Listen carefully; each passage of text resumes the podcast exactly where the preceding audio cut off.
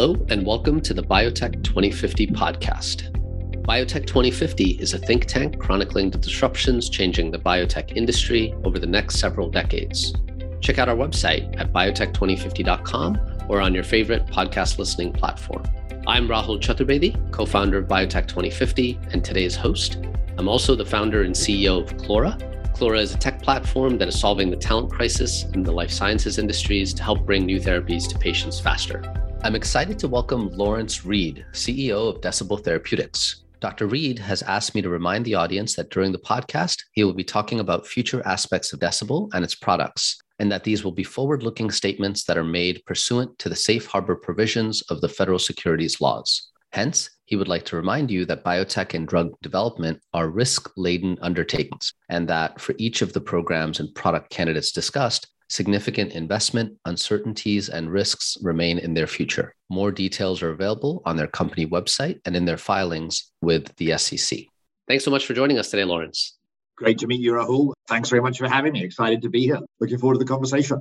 Yeah, same here, Laurence. And so, set the stage for the conversation. We'd love to start off and just talk to us about the arc of your career and how you got to Decibel. So, I've been in biotech now for embarrassingly almost 30 years. And, you know, I got started as a scientist. I have a PhD in molecular biology that I garnered a long time ago back in the old country in London and got into biotech, you know, very luckily. I mean, I think one's career is so often shaped by strokes of fortune. And I was very lucky in 1993 to get a chance, make a transition, you know, into biotech at a company called Millennium, which is, of course, now part of Takeda, but had a wonderful trajectory of itself. And I think what's gotten me excited over the past 30 years, and I think has been a theme with greater or lesser periods of success along the way, has, you know, a belief in the power of innovation as a way to drive new medicines. And so the companies that I get most excited about being involved in, whether as an employee or a couple I've advised along the way, is, you know, what can really be a powerful new technology or a new piece of biology that really gives us a chance to shape some new medicines that are going to change the lives of people who have a significant challenge in their life, however life threatening or otherwise. And so that's taken me from genomics, it's taken me into cancer, it's taken me into inflammation. It's taken me into rare diseases, most recently into fields of hearing loss.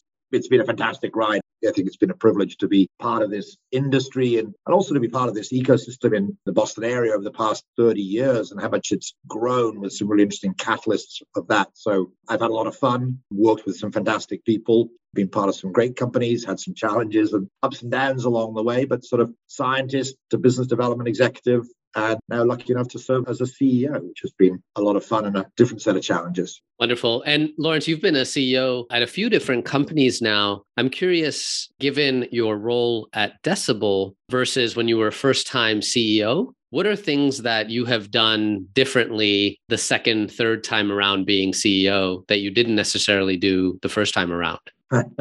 Man, go straight for the tough question. uh, that, that's a good question. So, properly speaking, this is my second time of being a CEO. I was the CEO of a company called Warp Drive, which is a private company that I was CEO for about three years. And I've been at Decibel now a little bit over two years. And one of the things about CEO is, by definition, it's a unique position within the company. And there are many learnings involved in that, dealing with the board of directors, dealing with your colleagues, how do you manage and try and shape and, and lead an executive team. And then one thing which didn't come naturally to me at some level was sort of being aware of the, the impact of the damn title, meaning that, that you have to be quite thoughtful about what you say to people all the time, which is doesn't come naturally to me. I'm a fairly open, straightforward person. And you realize that suddenly, just because of this title and role, that suddenly people, through no fault of their own, but they put undue weight on statements that one occasionally makes. And you just have to become really thoughtful about how you approach a conversation and why you are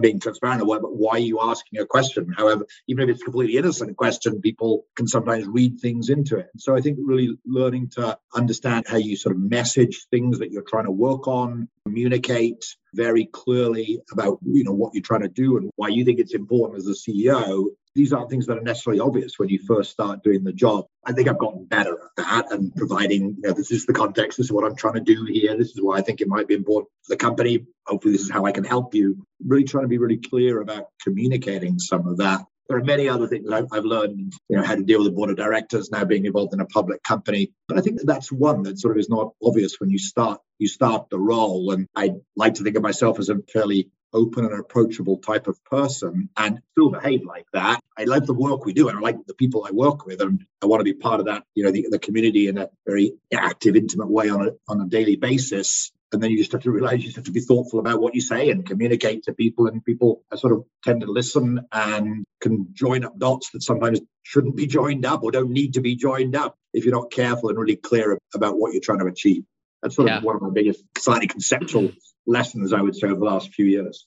Wonderful piece of advice, Laurence. I wish I had met you a few years ago. I've, I've learned this perhaps the hard way of, you know, the impact that any conversation can have on your team and really building kind of self-awareness and empathy around how others may view what you're saying. So that's a that's a wonderful point. I know that you sit on the board of another biotech company, Garuda Therapeutics. I'm wondering how that role is fundamentally different than your CEO role. And what I mean by that is it's a different hat for you. Yeah. And with that context switching, where are there areas where you have to be like, ah, that's not really my role. I'm not a CEO of this company. I'm on a board and I have to approach this a bit differently? That's a great question. Firstly, I've only been the CEO there for barely a quarter. We have our first proper in person board meeting coming up shortly.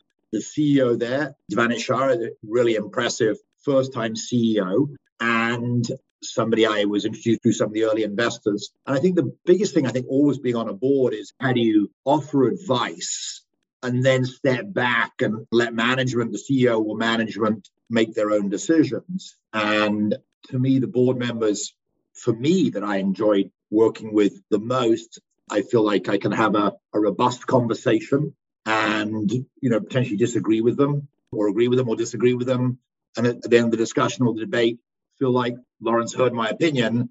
You got to go make the decision and, and go do what you think is the best thing for the company. And I think good board members want to be heard and then they're willing to empower you. So I try to bring that model. Dhvanit is a first time CEO, he's a scientist. And I think he put me on the board. He thinks he can learn from some of the scars I have. And so for me, it's about how can I advise him, help him with some of the things that I've seen that have been challenges to me as a CEO or challenges to me as an executive and having been lucky enough to be around this for quite a long time and trying to cultivate a relationship where I give him frank advice and including where I wouldn't do it that way. I would do it this way, but you know, convey sort of the trust and support. It's like I'm here for you. I'm on the board. My job is to advise. I kind of hope you listen most of the time, but that doesn't mean you have to do what I would do or what I suggest. But it's like, how do you provide the advice, provide the benefit, and then support person somebody who might you know might not make the same decision.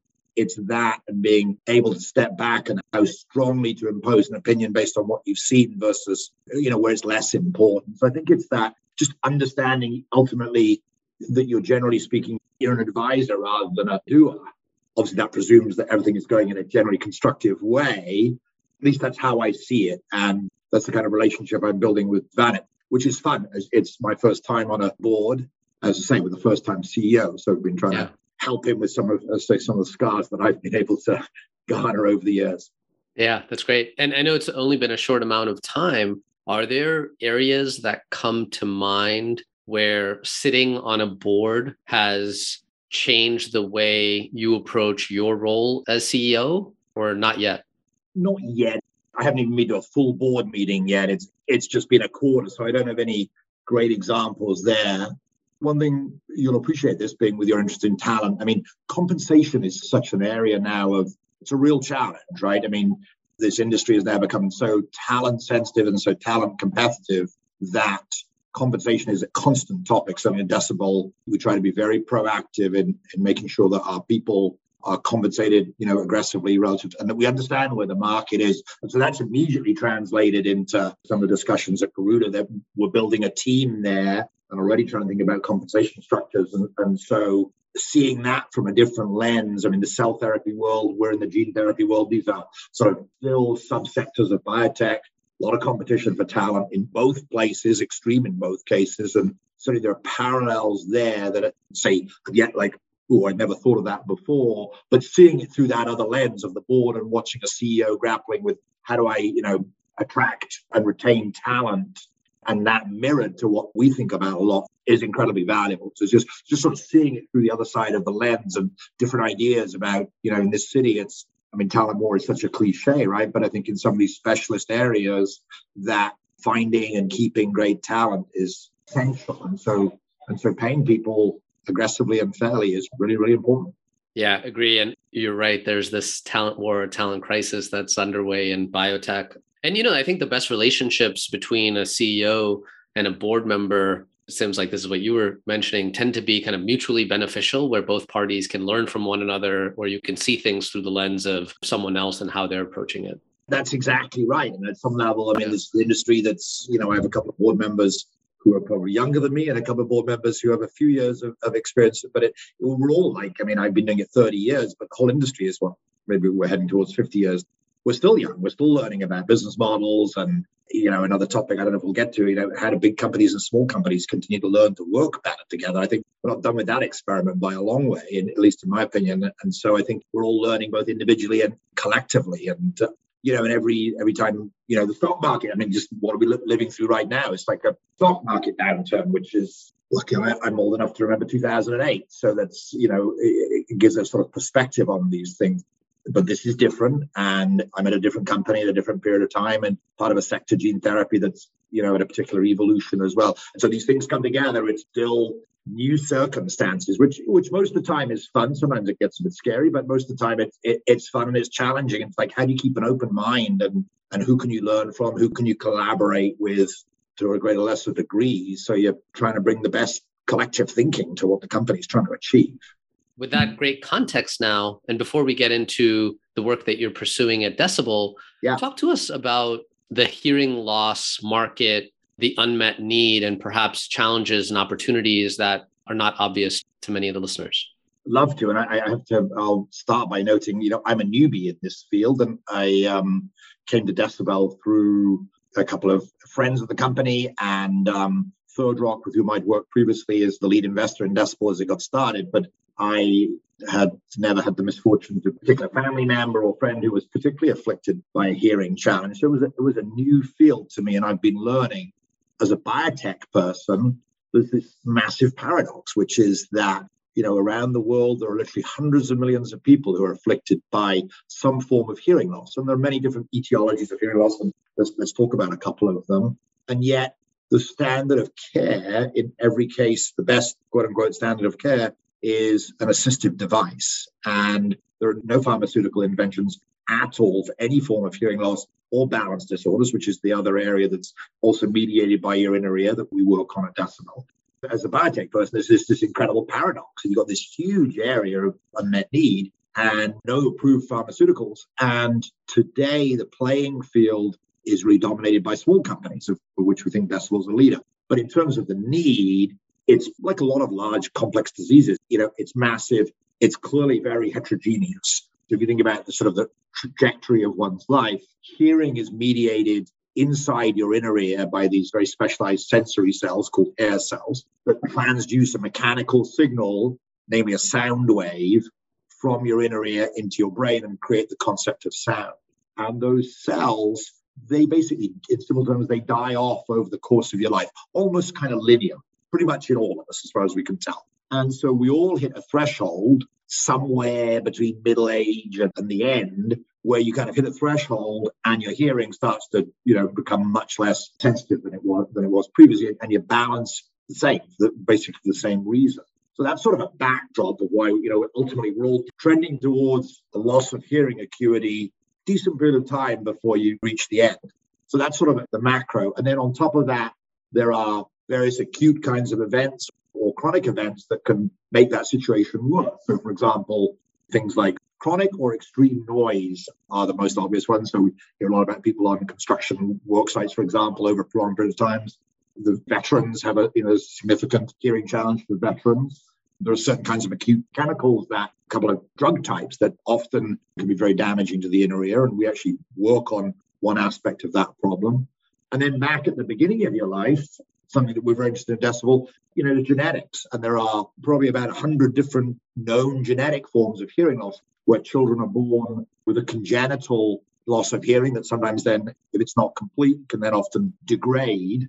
So there's a very heterogeneous set of conditions, no approved therapies. You know, the simple device is if your ear has some degree of functionality, then people, you know, often wear hearing aids and people hate wearing hearing aids starting with my beloved mother. And so compliance there is low. Kids loathe wearing hearing aids. They amplified poorly. Now, to be fair, the technology is improving as companies like Bose and others come to the field, right? The caliber of technology there is improving, but it's still a fundamental challenge. The, the, sort of next degree of sophistication, if you will, also wonderful technology is a device called a, a cochlear implant, which is essentially a device that's implanted surgically into your inner ear that essentially hardwires a signal you know, directly into your nervous system, into, into your brain, which is used generally in pretty severe forms of hearing loss. But in both cases, you know, it's an assistive device. It's not curative. It's not disease. It's not disease modifying in the terms that we like to think of in the pharmaceutical industry. And in every case, you're getting a form of hearing that is incredibly coarse compared to most of us are lucky enough to be born with and, and live most of our lives with. And so, for example, if you have a child that's born profoundly deaf, then that's referred to medically as a neurodevelopmental emergency. We acquire most of our linguistic skills during the first two to three years of our life. It often takes a year or two before a child is definitively diagnosed. And so you've already put a big dent in that window. And, you know, we estimate that if you have a cochlear implant and you put your child into sort of a normal scholastic environment where so much of their learning and emotional development and, you know, their ability to interact with other young people, with adults, with teachers, you know, make friendships is driven by a social interaction, which is driven by language and driven by the emotional and cognitive development that follows from that, that if you're a child with a cochlear implant, put them in that kind of environment, they're probably picking up maybe a third to a half of what's going on during these incredibly precious formative years of a child's life. And you know, the vision really, I think, of the field is we think we can do better than that. And it might take a while, and there's certainly plenty of risks and, and, journeys to be had there. But it's an aspiration to, you know, can we restore a form of hearing to people at whatever stage of their life they're losing it that is physiologically pure and gets you the sophistication and the thing that's your hearing, like many of our senses, is incredibly sophisticated, nuanced, multi-dimensional type of capability and the sort of the ability to hear a you know, a raw noise. We, you know, we measure your hearing, we put you in a quiet room and we just raise the volume of the sound until, yep, I can hear it now. You then put somebody in a, a restaurant or a social situation where there's background noise, where there are multiple people in a conversation, and the ability to hear words and noise, as, as it's referred to, can be massively much more difficult than your ability to hear in you know a single pure sound. So, for example, often means you can have a you know, pretty reasonable conversation like one on one. But if you then put that person in a social setting, a little group dinner or whatever, it's much more difficult to participate. And you get a sense when that plays out in old people, you get the loss. So I talked about kids, and it's about building connectivity, driving cognitive development early in life. Later in life, it's about maintaining connectivity to your family, to your loved ones, and the maintenance of cognitive health goes hand in hand with that.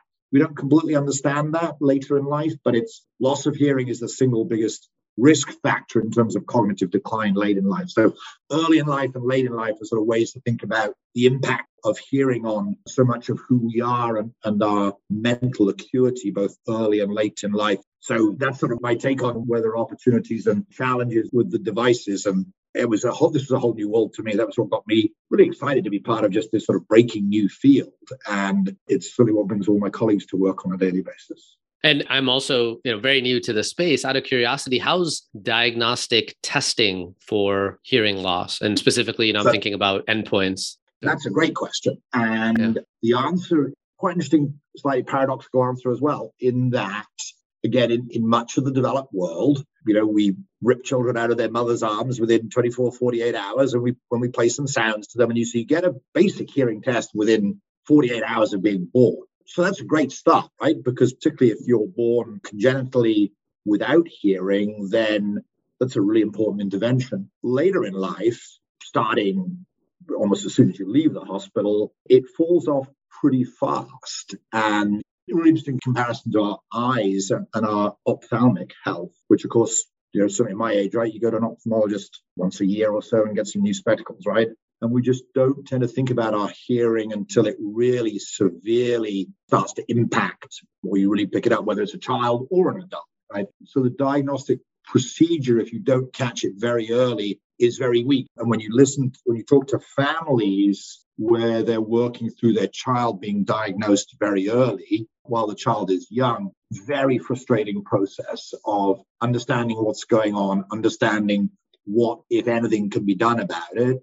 And as they often takes you to, to a device which is not a very satisfactory output, particularly for the young child involved. And that process is very, it's very inefficient, it's frustrating, it's distressing people, parents trying to understand what the impact of this on my child. If you know somebody's diagnosed within the first few years of life, I think they can pretty quickly figure out this is going to have an impact now, and it's going to impact my child to some degree for the rest of their life, which is generally true. It's quite frustrating. Beyond that, as we think about some genetic forms of hearing that we think represent really interesting opportunities to intervene.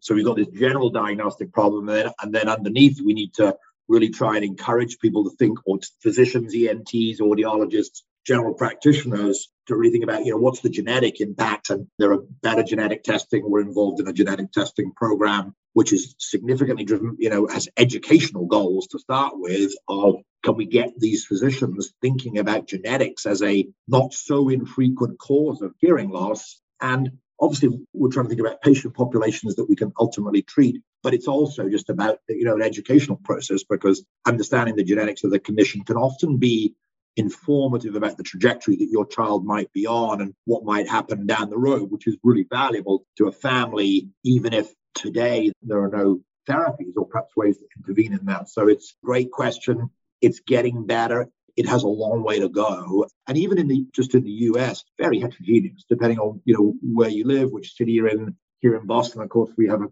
couple of institutions with incredible ability to understand and, and help people with hearing challenges. Elsewhere in the country, much more heterogeneous in terms of mm. great diagnosis, genetics, thinking about the cutting edge of maintenance of hearing health. So a way to go there, I would say. Yeah, got it. And I hope what happens, and I'm curious if if you've already seen this, where more and more investment in the development of therapeutics for hearing loss, that hopefully drives better diagnostics as well. Always the way, right? As the rare disease industry has taught us over the past 30 or 40 yeah. years, is that, that whenever you have an ability to treat, the impetus to find the patients is is significantly increased. So that's exactly right. Yeah. Okay. And so now talk to us about how Decibel is approaching this unmet need and where you are from a development perspective. Yeah, sure. Thank you.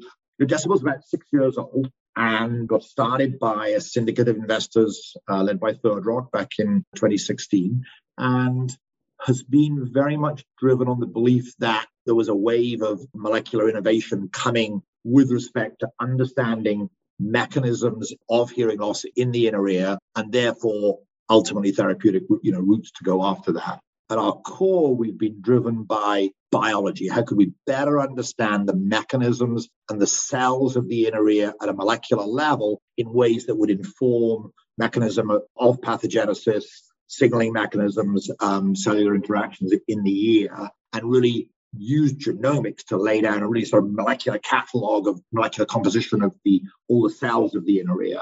And against that backdrop, we've worked on different types of therapeutic candidate ideas for the inner ear, including small molecules, some protein approaches, you know, and gene therapy. Where we are now is, I would say, in the last three years or so, begun to focus on a pipeline of gene therapies. We have a small molecule that maybe I can talk about in a few minutes, which is quite exciting. But we really think that gene therapy for the inner ear is potentially a very, very powerful interface of a technology with an organ. And um, gene therapy for the inner ear can be very powerful.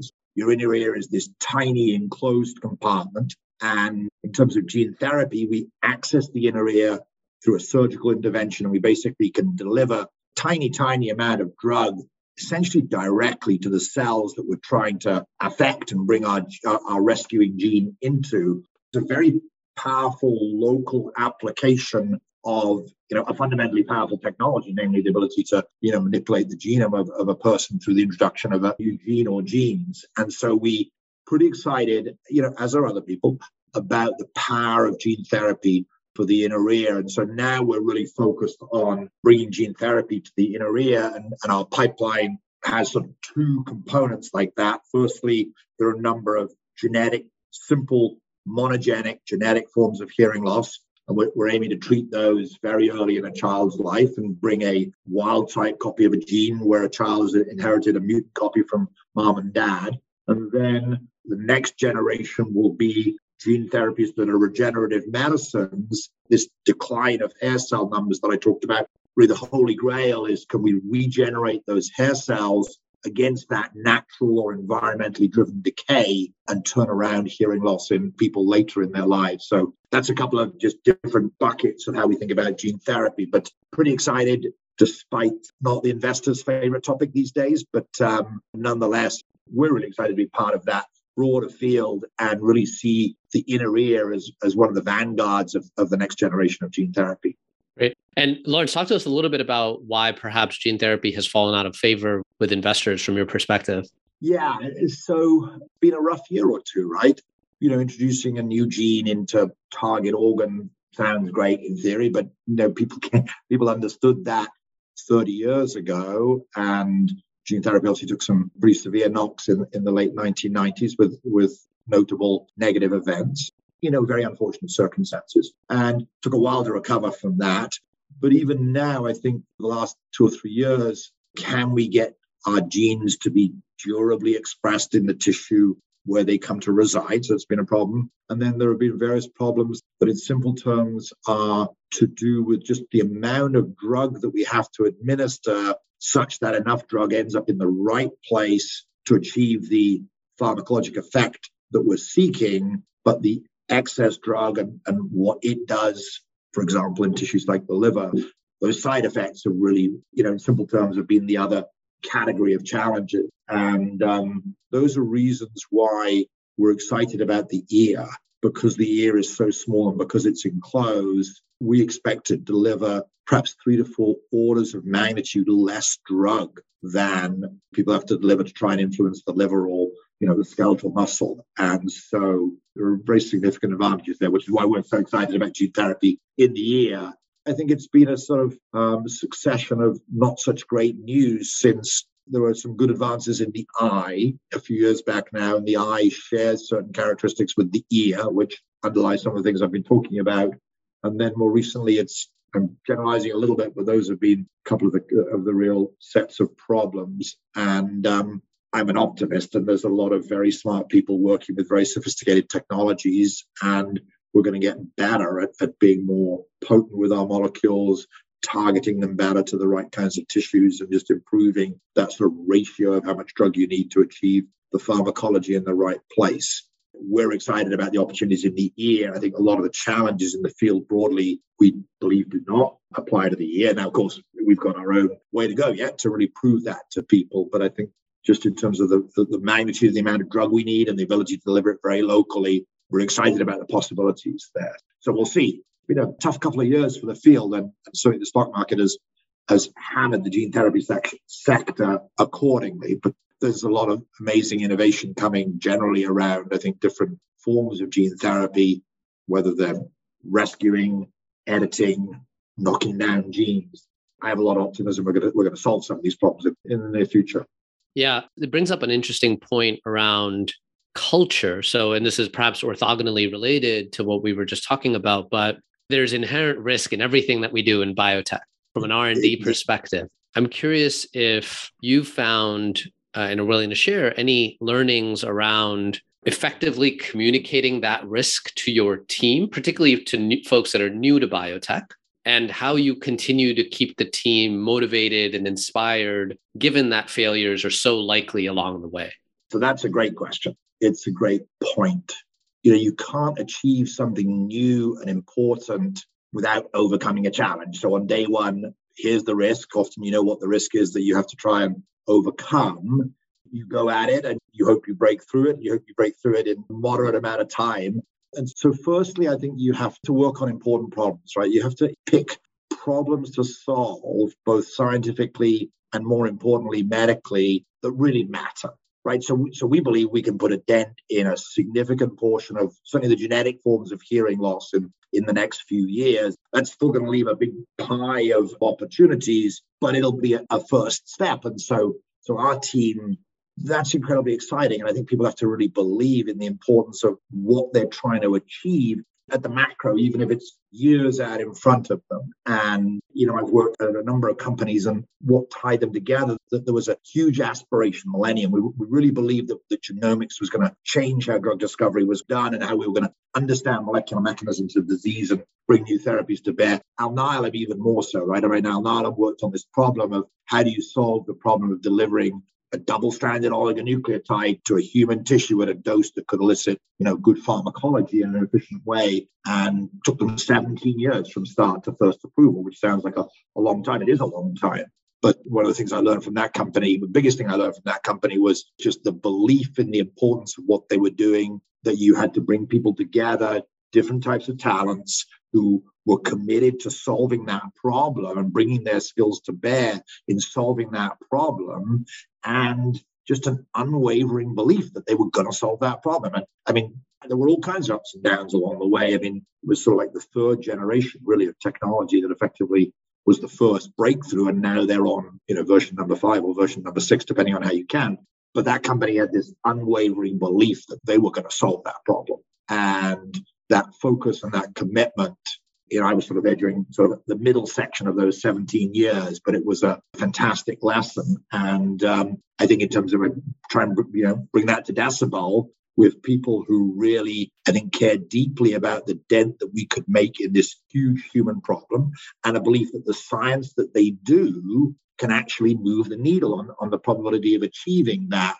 And after that, I think you know you have we have the privilege of employing you know this in- incredible workforce, an incredibly talented, highly educated, highly intelligent workforce, and you know can't just be blind belief, right? You have to break the problem down and rationalize it and throw your best efforts at it, and then at some level the CEO job is to go find the money to support that and to keep it alive for long enough to crack the problems, which, you know, that's probably sounds simplistic, but it's not completely. And and you have to have people believing when they get there that the world will really care and believing that they understand the risks, being honest with each other about what the risks are, what the challenges are, and trying to knock them down in a logical way and having a culture where people are not afraid to try and do something that's really hard and it's on the wall over here. One of our first core values at Decibel is, you know, is aim high. We're trying to do something that's never been done before, and that is going to require incredible science coming together with very sophisticated understanding of people, children, and their inner ears. And how do we bring that science out of research and into the clinic? So you have to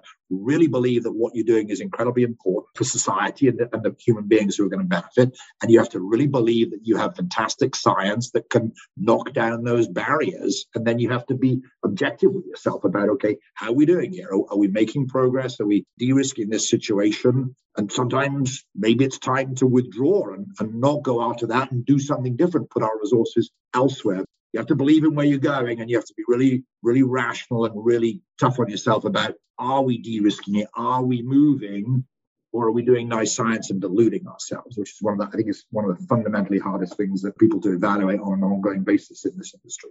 Yeah, wonderful advice, Laurence. And if I might ask you for one last piece of advice, given all the success that you've had in biotech to date, and if you've had a chance to reflect on your career, what's one piece of advice that you would want to provide your younger self? It's such a great question. And you're the second person to ask me that question in a few days. And I don't think I'd ever been asked it before. So I must look like I'm getting old or something, or even older. um, but it is a great question. And so I'm going to say two things. It's a bit of a paradox of the and. So the two things I say to people about that thing is firstly, you know, be yourself and trying to be something that you're not. A, people see right through it, right? And B, I just think it's really hard for most human beings to be something that they're not. And I'll, I'll give you a bit of color on that. So I think you have to be yourself. You have to be authentic. You have to be yourself, understand what your strengths are and maybe what your strengths aren't, and you know, go exploit who you are and what you're good at. But you have to understand how being yourself can be perceived by other people and things that you think you're maybe great at or you love doing, they may really, you know, not be so exciting to some of your colleagues sitting in the next cubby. I learned the sort of the be yourself one relatively early. Funny story if we have time. I had a performance review with my old boss, Steve Holtzman. This is 25 years ago. I was a young business development guy. And he's like, you know, Mark and I, we, you know, we'd really like to play poker with you sometime. He obviously fancied his chances of taking a few bucks off me. And the point was, I'm fairly straightforward. I have no poker face. I'm really bad. I have no poker face. And it was suggested that as a young business negotiating deal guy, might want to work on that. And I tried for a couple of years and it was like, this isn't happening. So either I find a different way of life or I yeah. find a different way to go at it. And I've adapted a style, which is I don't try and hide the ball. It's like, this is the ball. This is what I care about. This is what I think you care about. And can we get to you know, some type of fair solution? And there are probably many more sophisticated business dealers than me around town and thinking like, well, that's really shitty advice. But that's how, for me, it's worked. And sort of be yourself, and then try and figure out, okay, well, who's the other person? What does she need? How do I interface with her? And then la- later in my career, the sort of the second penny drop, which was, okay, there are things I do that are fundamental to who I am that don't necessarily always make me my most effective. And understanding that took me till deep in my career. I'm, I'm sort of giggling about some of the other scars I have, and and just sort of it took me some ups and downs in in a recent phase of my career, and and some pretty robust feedback and some great coaching to begin to synthesize that some of my behaviors weren't getting me to the most effective outcomes, and how I need to think about about modifying some of those approaches again, not in a way that changed who Laurence is, but how could I behave differently or communicate differently without changing who I am or what I was trying to achieve, but in a way that let me build a more collaborative relationship with people who I wanted to collaborate with and I enjoyed working with. So it was like, be yourself, but understand the impact of yourself on other people. Yeah, that ties really nicely to the point at the beginning of the podcast around being a CEO and the import and gravitas that that role comes with. So that's a great point. Yeah. Well, Laurence, it was a pleasure having you on. Thanks for sharing, I'm sure, what is a very small portion of all the learnings and advice that you have to pass on. It was, uh, it was a treat and wishing you and your colleagues continued success at Decibel. Thanks very much, Rahul. Pleasure to be here. Thank you for listening to this episode of Biotech 2050. This episode is hosted by me, Rahul Chaturvedi. It's edited and mixed by Megan Lovering. If you enjoyed this episode of Biotech 2050, please subscribe to our podcast and leave us a review. Also, follow us on Twitter and Instagram at Biotech 2050 Pod. Again, that's Biotech 2050 POD. Until next time.